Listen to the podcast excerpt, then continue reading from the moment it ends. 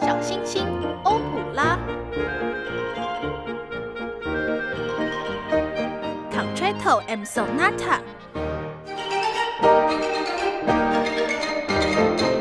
欢迎各位朋友来品尝，古典只是一块小蛋糕。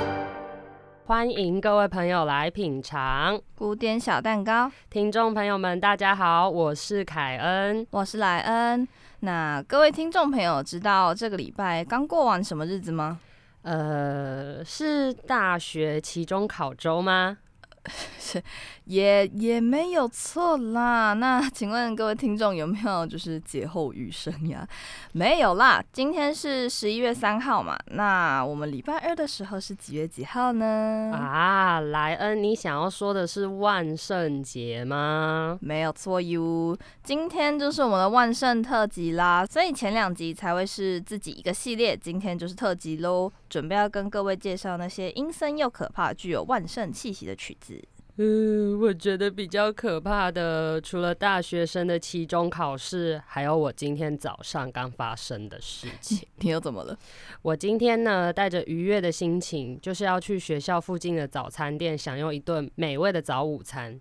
谁知道我才刚点完餐之后，我就发现，哎呀，我没有带钱包哎。哎呀，那你怎么样了？我那个时候刚好遇到一位我们以前的同学，我就假装先跟他聊天装忙，我掉。然后，然后呢？你你要装装熟的时候，然后跟他借钱这样子吗？没有没有没有，我还没有。我那个时候想说，天哪！如果我跟他借钱的话，就是太不好意思了。因为现在来了，你知道，大学四年级，其实我们要见到彼此都很困难。我就想说，嗯，我就装忙，然后想说啊，那个餐点已经做好了，我就先吃。然后要不要假装一下，吃完之后才发现没有带钱呢？啊，不要这样好了。于是我就想到。我们还有行动支付嘛？虽然我的行动支付里面显示零元，可是 好疯哦。可是呢，我们还有一个方法，就是注册，就是信用卡这个东西，马上申办。对对对，我就马上申办。哦，还好，就是我的那张信用卡还可以用。就嗯，我有带钱哦，我就开那个信用卡模式，这样刷下去。危机解除，我以为你要说你最后还是有跟人家借钱，我觉得这样子的话，这个故事应该会更有趣一点。其实我觉得惊悚的地方是在于，我不太想要欠债，因为现在我就是一个金鱼脑，一欠债之后可能。五年后才会还，五年后也太久了吧？你一顿早餐也才一百块。对啦，是没有错。可是我就是发生了这个让我自己会觉得很害怕的事情。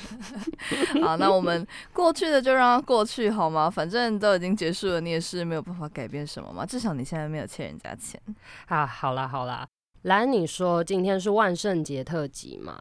不过我自己的这方面的活动经验比较多，是以前跟着学校或者是补习班参加的记忆。因为我本身其实不太过万圣节啦，只知道说，哎，以前英文补习班的时候就会唱那个不给糖就捣蛋的歌啊，然后可能大家都是假扮成各种万圣节会出现的角色出去踩街之类的。不过今天呢，还得麻烦你告诉我跟听众们有关于万圣节日的，嗯，我相信你应该要分享小知识相关的东西。对啊，还是要稍微跟大家介绍一下万圣节节日的由来嘛。那刚刚。这样子听下来的话，凯恩你就是没有在过万圣节对吗？对啊，自从升上中学，没有这个活动，或者是没有学校老师的一些呃推补，对，这可以讲吗？没有啦，反正就是可能没有人带动的话，我自己不太过这样的节日。对我自己的话是，其实我也没有特别过过，但是。没有过的原因好像也不是什么，嗯，家里叫我不要过或是怎么样，好像单纯就是没有这个经验，我也不知道为什么。但我上大学之后看大家在过万圣节啊，我就一直。蛮想要体验装扮，就是万圣节装扮这件事情。嗯嗯嗯嗯嗯，像之前那个什么鱿鱼游戏的时候，大家好像都很兴奋，想要假扮成里面的角色，都买那个服装。对啊，好啦，那谈到万圣节的起源啊，其实一般来说，Halloween 万圣节它多半是指万圣夜，而在天主教会中，十一月一号是一个叫做诸圣节的节日，是 All Saint Day。Halloween 这个单字呢，就是从 All Hallows Eve 演变而来的，也就是十一月一日的前一天晚上。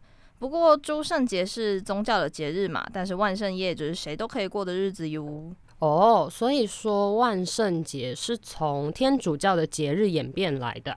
不过不是这个节日大家都要装扮吗？这个又是谁规定的呢？嗯，关于这部分的起源传说，其实是来自于两千多年前住在爱尔兰跟苏格兰那附近一个叫做 Colt 凯尔特民族，他们庆祝的 Samhain 萨温节。由于那天呢，白日的日照会变短，黑夜会变长，所以凯尔特人会在这一天把这个时候他们夏天的收成全部储藏起来，然后象征它是新的一年来庆祝。而当时人们呢，相信在日夜更替啊、夜晚较长的日子，活人跟死人之间的界限会变得比较模糊，鬼魂幽灵会来到人间，进入活人世界。这些故人的亡魂呢，就会在活人身上寻找生灵。因为担心恶灵会侵入人类，所以就把自己打扮成鬼怪的样子，让来访人间的那些鬼魂以为：“哎呀，我们是同类呀！”哎呀，这就是万圣节装扮最早的起源啦。原来是出于一个保护自己的心态哦。我今天才知道，哎，像之前距离我们最近的，应该是我去年左右在化妆课的时候。刚好是商妆的课程，所以就必须要就是看起来大家画起来都一副那种哦被打、被插、被插刀的样子。哎呀，所以就化妆课老师干脆就拿万圣节的节日当成他要打分数的日子，所以我们就在大概是。呃，这个时候，我们每个同学都摩拳擦掌啊，就是买好了服装，或者是装扮成就是他们最喜欢的角色的样子。一方面呢是万圣节的节日想要应景，另外一方面就是老师要打分数啊，所以那个是期末成绩，应该是期中成绩。OK，我们那一堂因为。我们其实是一样的课，但是不同老师。然后我那个时候的那一堂特化课，老师就没有，我记得我们好像就没有期中吧。然后我们就只有期末需要拍照或是拍片。想当然，我就是选拍照啦，拍片实在是太麻烦了。而且那时候我光一个人化两个人的妆，我就累得要死，在那边帮他挖那个破皮。哦。非常钦佩各位，就是在万圣节都可以努力装扮，然后每年都会做这件事情的人，我觉得很青春呢。而且我觉得这其实还蛮费工的。我光是光是看到大家做那个像是什么枪伤之类的，还很考验大家的手艺耶。对啊，还还要会画那个，这个弄不好就是笑话。哎，但是其实万圣节还是有蛮多人会办那种。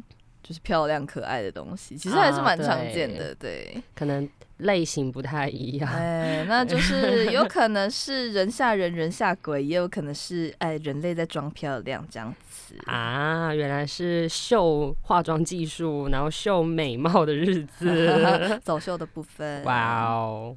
那在这种氛围下，通常就会搭配一些比较毛骨悚然的音乐。所以今天在这边就是要跟大家分享四首古典音乐中和万圣节气息相符的那些曲子。哦，耶！第一首要介绍的就是。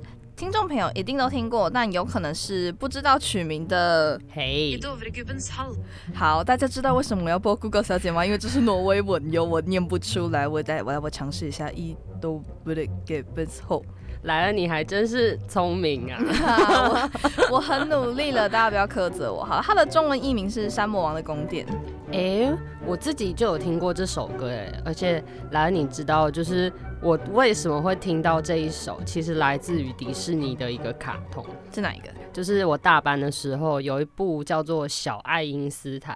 简单来讲，就是有四个小朋友，他们搭乘了太空船，会到各个像什么名画的世界啊，或者是古典乐的世界去探险寻宝的感觉。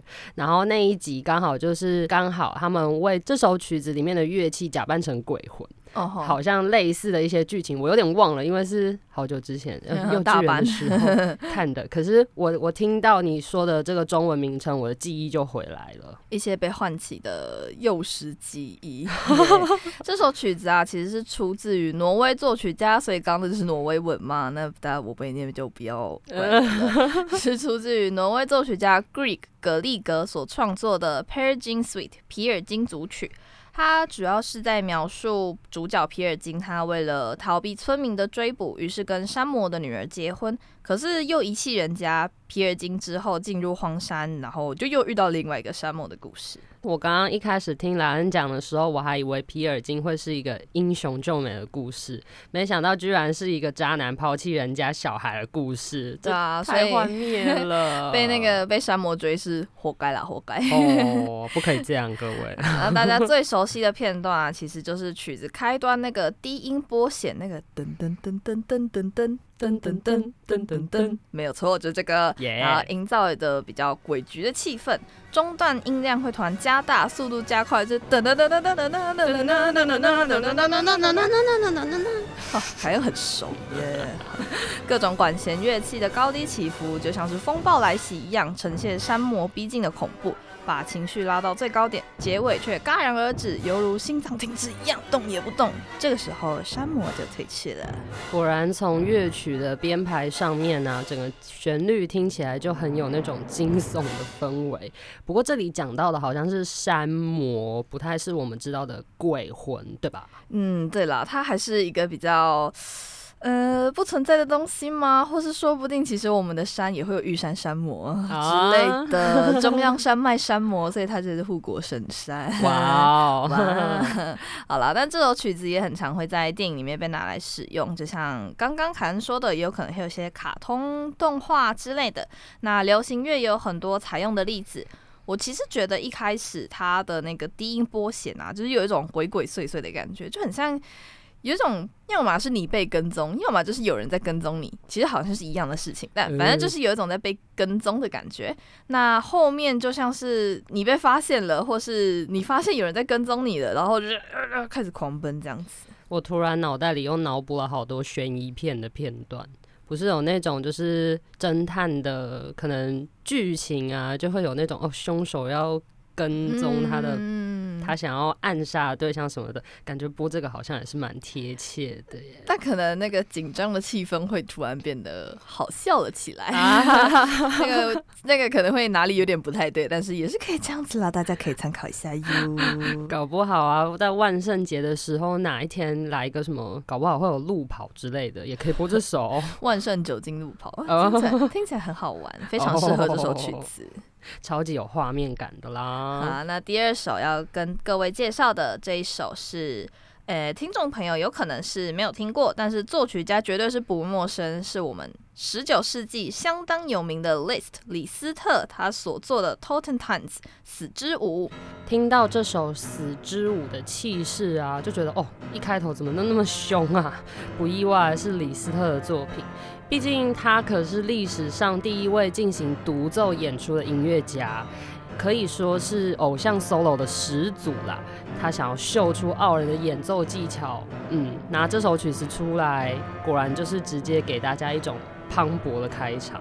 确实啊，李斯特是那个时候的少女万人迷，什么少女大总统那种感觉，像对偶像好帅，因为他很帅，各位很帅又很会弹钢琴又很会作曲，你不喜欢吗？我很喜欢。啊、告白了，耶、没有错。这首曲子开头，它就以一个非常不一样的钢琴色彩呈现，不太像是我们一般会觉得既定印象里面钢琴的那种声音，所以它真的就有一种死神将近的感觉。对啊，乐曲一开始的时候，这个钢琴的感觉，我认为如果你每天练琴，如果一直弹这首的话，钢琴可能在短时间之内就会坏掉，而且那种。给我的感受比较像是死神紧迫盯人的在追着人跑的感觉。那到中途管乐进来的时候，就好像天空被染成黑色的，这整个世界都已经进入到黑暗之中，引起人们的惊声尖叫。所以其实比起是舞曲啊，死之舞它更像是一种意象，把人类那种惊慌恐惧都呈现出来。在这边，钢琴真的 真的很像打击乐，我只能这样说。果然是乐器之王啊！什么样的情绪都可以透过演奏者的双手跟乐曲本身来呈现。不过说到李斯特，我就又有一个小故事很想跟大家分享。如今让各位音乐学生们，或者是各位学音乐的听众朋友被普背的这么痛苦的元凶，就是这位先生。好啊，李斯特，你做了什么？从实招来啊！基本上呢，他可以说是开创了贝普上台的先河啦。李斯特的生涯真的做过蛮多创举的，或者像是去听人家音乐会啊，然后在观众喜抄偷抄人家就是做的曲子，然后拿回去自己改编，这种事情就是他真的做过很多，嗯，很神奇，然后也很特别的事情，也是一个在音乐史上蛮重要的一位作曲家。真的好好介绍他的话，可能又会需要一整集的篇幅。来了，你该不会又要开始画饼？啊，没有，我没有承诺什么哟，我只是说需要介绍他要花有一点时间，所以各位朋友不要不要不要不要不要给我压力。好啦，这边就先放过你一马，之后慢慢算。好了，我又开始这个 Halloween 的笑声了。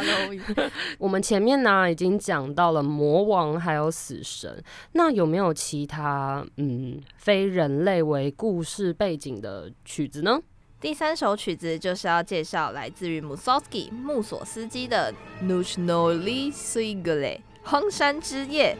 这首曲子的创作灵感是来自作家 Nicola Gorgo 尼古拉果戈的小说《圣约翰之夜》里面呢，对于女巫安息日的描写。相传在圣诞节前夕，魔鬼跟女巫他们会召开一个叫年会 之类的东西，并群聚于荒山狂欢。穆索斯基呢，他就透过音乐啊，描述女巫聚会的时候热闹的神秘情景。原来在圣诞节前夕，女巫还会开 party 啊！party。不过我们现在不是在讲万圣节，马上就跳到圣诞节了。没有啦，那就是不是曲子很适合嘛？你看，如果在圣诞节前夕放这给大家听，大家会觉得合理吗？呃，毛毛的，怪怪的。Mussorgsky 他甚至其实也有在乐谱上面标记文字啊，作为他乐曲可能想要呈现什么样的场景提示。这种创作乐曲的方式，好像在帮电影写配乐的感觉耶。原来穆索斯基也会想象出画面来辅助他表现音乐哦。对啊，我觉得这种创作方式真的还蛮特别的，而且也会不止让写的人会有画面的想象，听的人也会有那种我好像就看了一部电影的感觉。哦，现在看来这几首曲子在氛围还有场景的营造都非常的成功到位，确实是很有万圣节的感觉哦，对吧？所以说不定啊，明年听众如果有一些嗯可能背景音乐的需求，可以考虑看看我们推荐的曲子哟。等等等等等，来了。呃，你现在好像才介绍三首，对吧？对呀，怎么了吗？诶，我们是不是还有一个啊？你记性很好耶，还记得我说过什么哟？因为接下来要介绍的最后一首，可以说是我们今天的主角，几乎呢，只要提到万圣节，就是非他莫属的一首曲子啦。哦，究竟是什么呢？我们继续听下去喽。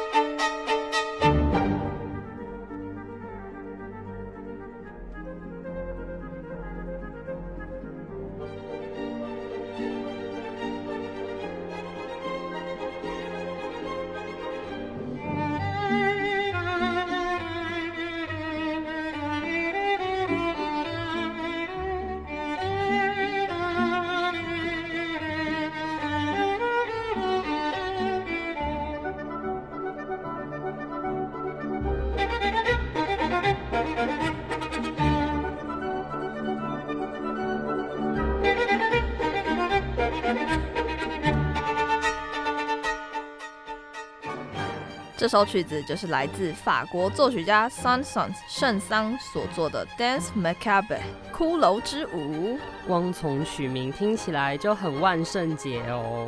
不光是曲名啦，就连它的旋律，还有它使用的乐器，以及它采用的背景故事啊，都让它充斥着诡异的气氛。那在介绍曲目之前，我们还是不免俗的要稍微介绍一下这位作曲家喽。法国作曲家 Shelly Camille s a n s o n s 夏尔卡米耶圣桑，生于一八三五年的巴黎，从小就展现了自己高超的音乐才华，还有非凡的记忆力，更被李斯特尊称是世界上最伟大的管风琴家。哦，既然如此，莱恩圣桑有名的应该都是管风琴为主要的乐曲吧？诶，其实没有呢，他 他有名的其实都是像小提琴啊，或是钢琴协奏曲，还有一些室内乐作品。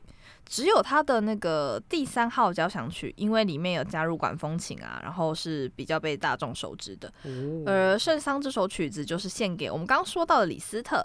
其实李斯特跟圣桑他们是至交好友啦，所以虽然李斯特他在同年首演的后两个月去世，但他本人其实也是知道圣桑要将这个曲子提献给他的。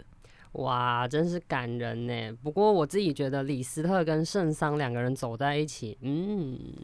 有一种很神奇的感觉，对，因为觉得这两个人的风格差蛮多的。对啊，而且你知道，其实那个罗西尼跟圣桑好像也是，好像也朋友，对他们三个人 蛮酷的。我觉得那个作曲家们的友谊啊，还有一些交集，都会让人觉得，嗯，这样子有合理吗？我嗯，好像哪里怪怪的的那种感觉。突然有那种三个人的曲子，哎，和在一起，嗯嗯。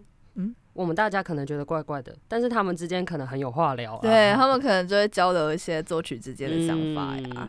那圣桑其实自己也有表示过，他这首曲子是将自己的所有灌入其中，他完成的一切很难再有第二次达到的机会。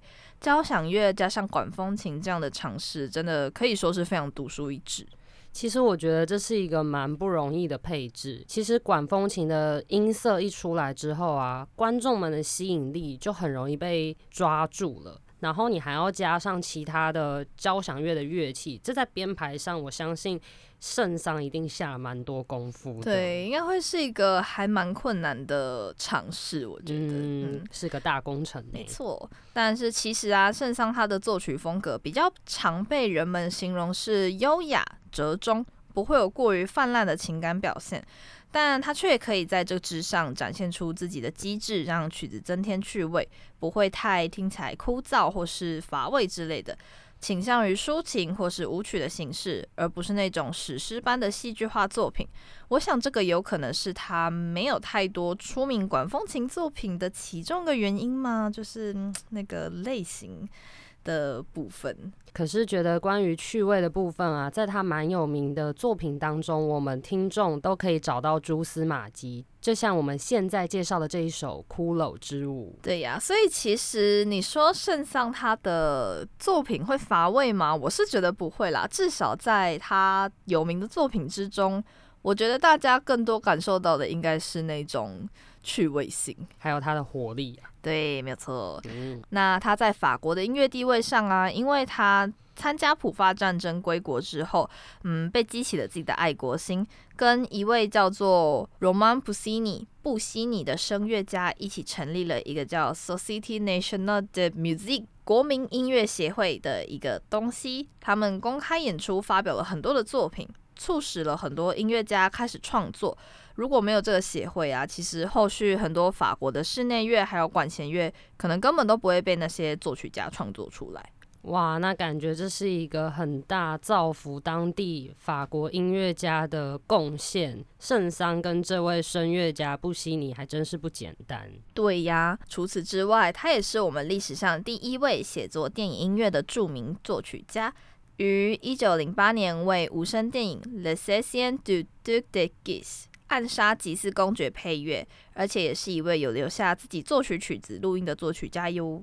这应该就是出生在比较近代的音乐家他们的福利啦，能够有他们的原版录音的。对啊，就是可以留下一些关于自己的痕迹吗？应该说像贝多芬跟韩德尔还有巴哈，他们都没有这样子的机会，还蛮可惜的。对啊，或是像莫 扎特，我其实还蛮想听莫扎特他就是自己演奏的小提琴协奏曲。是啊，对啊，一定很有趣。哎，好啦，关于圣桑的生平啊，我们差不多就先介绍到这个地方。回到我们今天万圣特辑的曲目的话，《骷髅之舞》这个曲子的题材其实是交响诗。诶，大家可以想象成是用交响乐来呈现诗词的内容就可以了。圣桑啊，它是根据 Only Cazalis 昂利卡萨利斯的诗所创作的。诗中啊，描写中世纪一个广泛流传的传说，在每年万圣节，也就是十一月一号的午夜。死神会现身并演奏小提琴，从坟墓中召唤出逝去的死者为他舞蹈。这场骷髅之舞就会一直持续到破晓，遗亡者呢才会再度的回到他们的坟墓。这怎么听起来有点像是变调的灰姑娘啊？都有那个时间的限制，而且都在午夜。然后时间到了，这首曲子是在说回到坟墓，可是灰姑娘是回到她的家。那灵魂人物就是施法那个人。这首曲子是死神，但是灰姑娘是神仙教母。不过只插在圣桑的骷髅之舞没有玻璃鞋。你要说回到坟墓，那其实也是一种回家啦，对不对？也是呢。啊，那我们这个曲子没有玻璃鞋，但是有跟玻璃鞋类似的声音，因为诗的内容呢，里面有写到之歌之歌之歌，死神的韵律用脚跟敲打着坟墓。午夜的死神拉奏着跳舞的旋律，之歌之歌之歌。他的小提琴，冬天的风吹着，夜已经深了。哇哦，搭配这个撞声词啊，其实选用的乐器也是蛮特别的。骨头的这个，刚刚莱恩说之歌的声音是用木琴这一项乐器来诠释的。但其实那个时候社会对于这首曲子评价不高的原因，就是因为圣桑他用了这个木琴去呈现这个声音，但那个时候的社会啊，觉得这个声音非常刺耳，然后觉得是很低俗的趣味。还是说圣桑所选用的这个乐器在当代也是一个蛮创新的方式？我觉得应该是哦，应该算是一个不常使用也不常出现的东西啊，难怪好像。比较创新的，在一个时代里面，的确，人们一听到，通常给予的会是比较负面的评价，毕竟大家不熟嘛。对啊，我觉得根据时代的嗯推进吗，人们接受差异这件事情本身的包容性也越来越大，因为以前应该比较像是，就像刚刚凯恩说的，你只要有跟大家不一样或是不常见的东西出现的时候，大家的反应反而不是哎你很创新，是。哦，你怎么会这样子？你好好低俗哦，或者什么之类的。果然啊，我们的时间在走，演变的事物，包括人们的品味和喜好，也是会改变的。就像现在，其实我们反而会觉得木琴是这个曲子的亮点呢。那凯恩，你有发现这个亮点其实有一点点熟悉吗？哎，听你这样说，我就觉得，嗯，好像是这么一回事哦。给你个小提示，是我每一集都会出现的东西哟。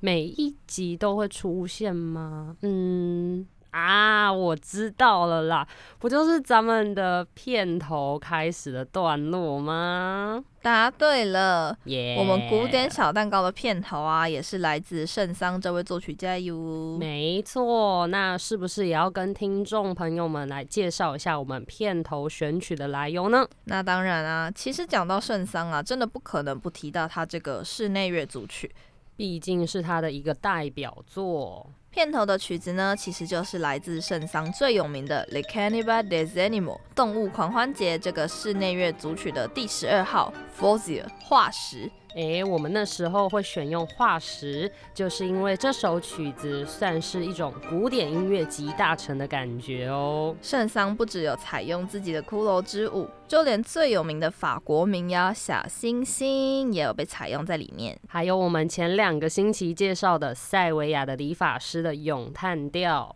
就是一首涵盖着古典音乐很多内容的一首曲子，听起来又非常的活泼。调性就非常适合我们的节目耶！是的，动物狂欢节总共有十四首小曲，最出名的也是大家肯定有听过的，就是第十三号《Lucini 天鹅》。这首《天鹅》其实带给我的感觉，一开始听到的时候，我还以为是在什么呃清静的汪洋啊，或者是那种绿油油的草地上，直到我发现，哎，这首曲子是在讲动物啊。哦，所以我刚刚的想象全部都是错误，也没有错啦。天鹅的那个湖也是可以在绿油油的草地旁边啊，没有错，可以啦，可以可以。天鹅这首曲子啊，一直都带给我一种很平静又绵长的感觉，有点优雅又有点。就像刚刚凯恩说的，哎，凯恩有说吗？我有说吗？就是有点潮湿，就是有那种湖水的感觉哦，这种悠扬的感觉，嗯，好想睡觉。哎，怎么可以？现在是不是要推荐古典音乐？这样子睡着 OK 吗？是是是，我要赶快呃醒来。好了，虽然动物狂欢节啊，到现在都会被视为圣桑哈的代表作，但其实他本人在世的时候是禁止这个组曲公。开演出的哈，唯一能够公开演出的就只有我们刚刚说到的那一首《天鹅》。我们圣桑是完美主义者吗？觉得自己写的不好，呃，这样别人演奏出来很羞耻，所以就别人批评之前，我自己先踩刹车，不准不准演奏，不行。他自己觉得这个作品很不正经啦。也有说是因为一些里面有讽刺其他音乐家的乐句，怕会有损自己严肃成熟音乐家的形象。总之，圣桑他就是禁止公开演出这些作品了。原来他有一点点在意自己的形象，有偶包啊。好啦，可能他有点害羞。最后，这部作品啊，得以被世人知晓。也是圣桑他在去世之前，在自己的遗嘱里面有准许了公开演出。现在呢，我们才能听到这部这么有趣又丰富的组曲喽。原来只要我没有看到，就可以演出白圣桑流。不过，要是他没有公开啊，我们的古典小蛋糕就没有片头可以用了。我们就会需要在佛前求了五百年，求他让我们跟某首曲子结一段尘缘。耶，席慕容那个品格都这样高起来了。啊，那既然凯恩前几次是不是都很爱玩游戏嘛？对呀，所以。该不会你莱恩这一次要来考我了吧？答对了，我们今天就小小的来玩一下听音乐猜动物溜。好的，你在考验我的想象力，还是在检测圣桑对动物的描写能力？我是很相信圣桑的啦，所以就是凯恩你自己要加油，这样子，OK？好，加油加油！啊，我们总共会出三道题目，然后我都会放那个曲子的最前面，因为我认为最前面就已经蛮充分的可以表达那首曲子的意象了。那就先从第一首最简单的开始，凯恩听了之后，如果对他有什么想法，都可以马上。说出来哟，没问题。好的，那我们第一期就开始喽，来吧。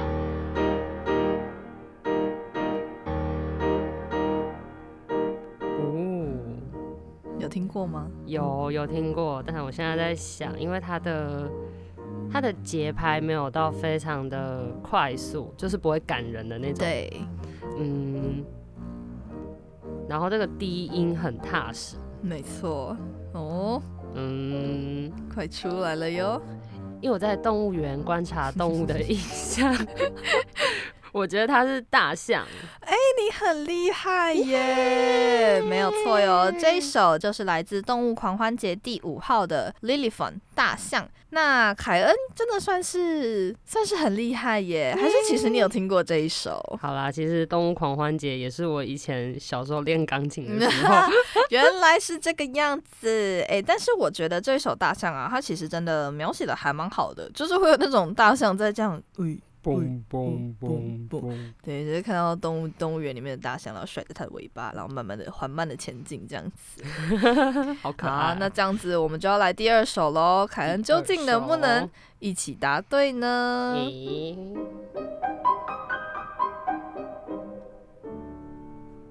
哦，跟上一个大象完全不同哦，非常轻快的感觉。嗯。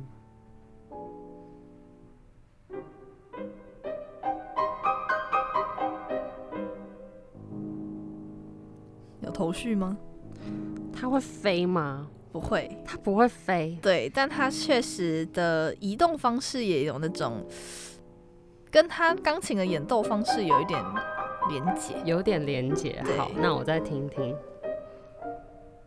感觉它这边出现一下，那边出现一下。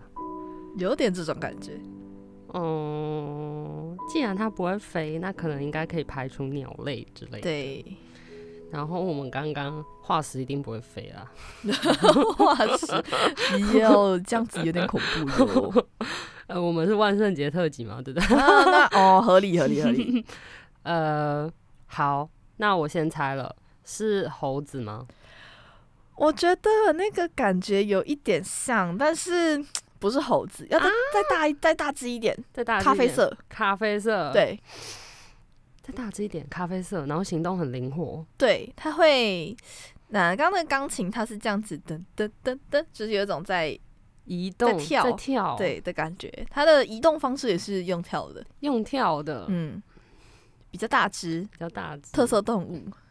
特色动物，对，台湾的特色动物，不是不是台湾，不是台湾，台湾特色动物就是台湾猕猴。哎、哎，呃，是长臂猿之类的吗？不是不是那一颗的，不是那个咖啡咖啡色咖啡色。咖啡色，对，啊，因为我如果讲它是在哪里的，你就会知道了。啊，只能提示到这了。对，哇，我如果说它的产产地，就是它会有点太明显，咖啡色，然后移动的方式也是这样子，很这边来一下，它会蹦蹦跳跳。蹦蹦跳跳。袋鼠，对，啊就是袋鼠。这一首呢，就是我们动物狂欢节的第六号 kangaroo 袋鼠。那其实我觉得刚凯恩猜的，其实我觉得还算不错啦，因为猴猴子吗？就是有一种好像好像可以知道是什么感觉，但又嗯没有那么吵啦，没有那呃么吵。对袋鼠，就是那个它它刚刚就是蹦蹦跳跳这样子嘛，嗯然后短一短一短一的，短一短一，没有。错，这种感觉哟。那我们接下来要第三题喽。最后了，对吗？对，最后一题，哦，这个魔幻的感觉，好像在施法的时候都会出现呢。有一点哈利波特的感觉。对，是不是电影里有这段配乐？我觉得有类似的，有类似对，有类似的。听起来不像动物哎，我觉得它好像在施法。我觉得它确实不是专指某一个动物。哦，对，你可以想一下它那个钢琴的感觉是，可能是在描写什么样的戒指？了解。嗯，戒指水吗？对，水，没有错，感觉有波光粼粼的，没有。错，非常接近了。湖，嗯，可是它是一个地点，它是一个地点，对，哦是一个地点，是一个地点，是一个人造的地点，喷水池。不是，它是动物狂欢节，所以它里面会有动物，可是它是一个地点。哦，好，呃，这也太，它是一个地点，动物狂欢节，嗯不是喷水池，嗯，有水，就是，所以你猜来，你看，像你的关键字都出来了，是一个地点，有水，有动物，所以是是是海洋吗？不是，人造地点。人造地点。天哪，我脑袋里没有词汇耶！好，那我们要直接公布答案了吗？再给我，再给我一点点时间，没有问。题，在这首曲子结束之前，你还有九秒的时间。啊！不要给我压力。哎呀，好了，凯恩，曲子结束了。我干脆就直接照兰刚刚说的人造湖了。哎，人造湖，那可惜了。我觉得你其实关键字都已经出来了。嘿，这首曲子就是我们的第七号 Aquarium 水族馆，是不是？你看人造的，有水，然后又有动物，真是的，果然各位听众朋友，小时候练的曲子，长大之后还是要再练一下，知道吗？还是会忘光光 you。原来啊，哎、不过兰选的这三首，我觉得真的就是大家可以去利用各种媒介方式啊，自己找来，甚至把整个动物狂欢节的曲子都听一下。对，其实它这个组曲没有到很长，因为像大家刚听啊，其实每一首都，哎、其实哎，这、一下子就突然就又没了这样子。嗯，嗯，我觉得他在水族馆这一首曲子的描述有一种，就是水族馆不是会有那种很大的玻璃，差点讲玻璃缸，就是很大的那一面玻璃，然后里面会有非常多可能红鱼啊，然后可能一哦些有的没有的，对然后你站在那边就是会有那种水啊波光粼粼，然后又有玻璃透出来那种光线的感觉。我觉得它这个第七号真的算是我蛮喜欢的一个曲子，这样子。我自己听了也蛮喜欢的，而且我觉得圣桑用乐器把那个亮光透出水的感觉描绘的非常好。对，所以说啊，他那个动物狂欢节，好险他有公开，他要是没公开，我们真的就都听不到了耶！我啊不敢想 Masterpiece，，masterpiece 啊，那说不定其实听众朋友比凯恩还要厉害，三首全部都猜对，或是在我给提示之前就已经知道是什么了。有跟着我们一起玩的听众，也可以跟我们分享，你有没有猜的比凯恩还要好哟？耶、来留言，来留言哦。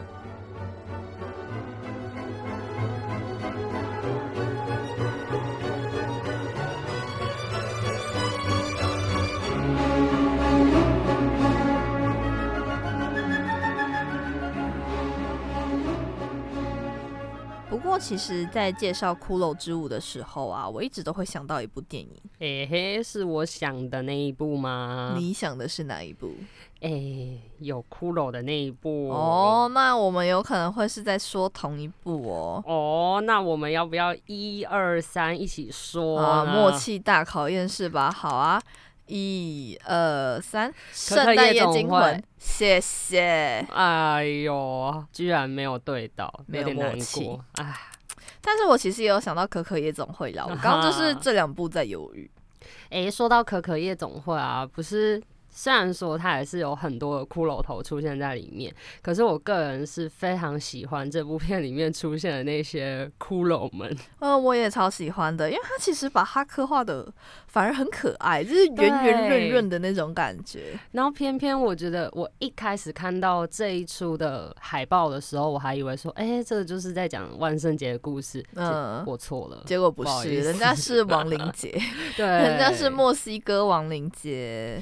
对啊，而且我在那个就是里面的男主角不是那个小男孩 Miguel 嘛，嗯，然后他误闯到阴界的时候，他整个人也是变成像是那个骷髅头的样呃，子。自己画的。对，而且我觉得很好笑，就是我们刚刚在讲骷髅之舞，因为你变成骷髅头之后，你就会发现你的这里就是手臂这样分解过去。然后我看到那些鬼魂，就是他们在载歌载舞的时候，也是有敲自己的，甚至敲自己的头啊，这样子把自己拔下来当乐器，这样子。对啊，很可爱。对啊，我之前其实会看《可可夜总会》，是因为那个二下的时候那堂史做客，嗯我们不是要做可能歌中剧或者什么之类的嘛。嗯然后我们那一组挑选的那一首歌，还有我跟我朋友讨论出来的那个剧本，就是后来我就觉得，哎、其实好像可以套用一下可可夜总会的，就是亡灵节啊，然后或者是呃亡灵会回家或什么之类的这种发展方式，所以那时候就跑去看可可夜总会，而且我是在一个非常就是不是看电影那种 OK 我要来看电影了的那种心态，我就这样躺在床上，然后歪歪的，然后这样子看着我的手机，重点是我这样子看，然后我还是看到那边爆哭，那个时候我还有室友，然后还有人来敲门，然后扣扣扣，哎、莱恩你，然后我说等我一下，先不要开门，然后我在那边擦眼泪，擦眼泪之后，我才说好，你可以进来了，超狼狈的，超级尴尬。我想说，那进来看到我在哭，想说，哎、这个人是怎样子，怎怎么突然在哭啊？因为我个人是很怕鬼啦，所以这种就是一开始可能看到骷髅啊，或者什么嗯鬼魂的那个电影，基本上我不大会去看。可是当我发现就是可可夜总会的剧情就是洋葱非常丰富的时候，，而且的，另外加上它的音乐以及这个巧思，就让我自己真的就是，我还记得那个时候应该是有卡到过年的档期嘛。好像是然后我就买到了前面第二排的票，我整个人 脖子烂掉。脖子脖子 这样子哦，快要九十度的看那个电影。可是我真的觉得，虽然说这部片又是在讲跟鬼魂啊、跟灵魂有关的，嗯可是他把它，我觉得迪士尼真的蛮厉害的地方就是。他这一部的编剧跟创作者们真的是把这些鬼就是塑造的非常的有其实就是有人的那个情感，因为他们毕竟一开始也是人。然后还有那个家庭之间的连接跟乐曲，真的完全的就是在电影里面有一个很完美的结合跟呈现。对，我觉得迪士尼跟皮克斯他们两个动画都很，这两个动画工作室都是非常擅长情绪渲染啊，然后还有把一些我们可能原本觉得是这样子类型或者这样子风格的故事，把它导向另外一个层面，让。观众去去思考他可能原本拥有的意义。不过凯恩刚刚说到，就是凯恩很怕鬼嘛，是，其实我也超怕鬼，但是我小时候就是不知道为什么，我超喜欢《圣诞夜惊魂》的，就是它其实还蛮惊悚的。惊悚就是他应该对小朋友来说，那个细细长长的粘土人应该不会是一个让蛮恐怖的，对，应该还是会蛮恐怖的。但是我小时候就是不知道为什么非常喜欢这个这一部动画，而且我也觉得他的表现手法很酷，就是我还蛮喜欢逐格动画这种呈现手法的。其实我觉得我跟莱恩这部分，哎，频率上又有对到，因为因为我记得我我明明就是也是很害怕那种，可是我不知道哎，我真的觉得很厉害就是这些创作者可能想要颠覆大家的想象吧，就会把那种。别人既定以来，或者是在传统上面，我们觉得非常吓人的东西，但是在他们的，也许他们有施法，又或者是他们有参考了圣上的这这个骷髅之舞的曲子之后，他们把这些角色都描绘很可爱。因为像我小时候。五岁那时候吧，中班我就非常笃定的跟我妈妈说，我要看那一出。那那一出是什么呢？就是《地狱新娘》。哦，就一样也是那个粘土的。对，而且也是角色看起来并不是那种一般的。不是一般的讨喜的类型，对，可是也是一个还蛮不错的故事。嗯，我觉得《圣诞夜惊魂》也是，因为他是在讲圣诞节跟万圣节之间的碰撞嘛。我就我觉得这个这个题材也很酷诶，就是你怎么会想到要把这两个东西放在一起，然后说要让呃万圣节万圣城的王去。想要统治也不是统，想要带领带领圣诞节这件事情，我觉得这个想法真的是很特别，而且它又是一个在一九九几年就已经发行的一部电影，真的是很经典的一部动画片。我觉得这部片我只有听过这个名字，但我还没有认真的去看完。应该说，我要找一天好好的去把这一出。看个过瘾，马上的要去把它看完。那么今天就是我们的万圣节特辑，莱恩一定有另外想要推荐给听众朋友的小蛋糕或者是甜点，对吧？对哟，今天要推荐给大家的，其实我也犹豫了很久啦，因为一般大家会想到万圣节都会比较先想到南瓜，对吧？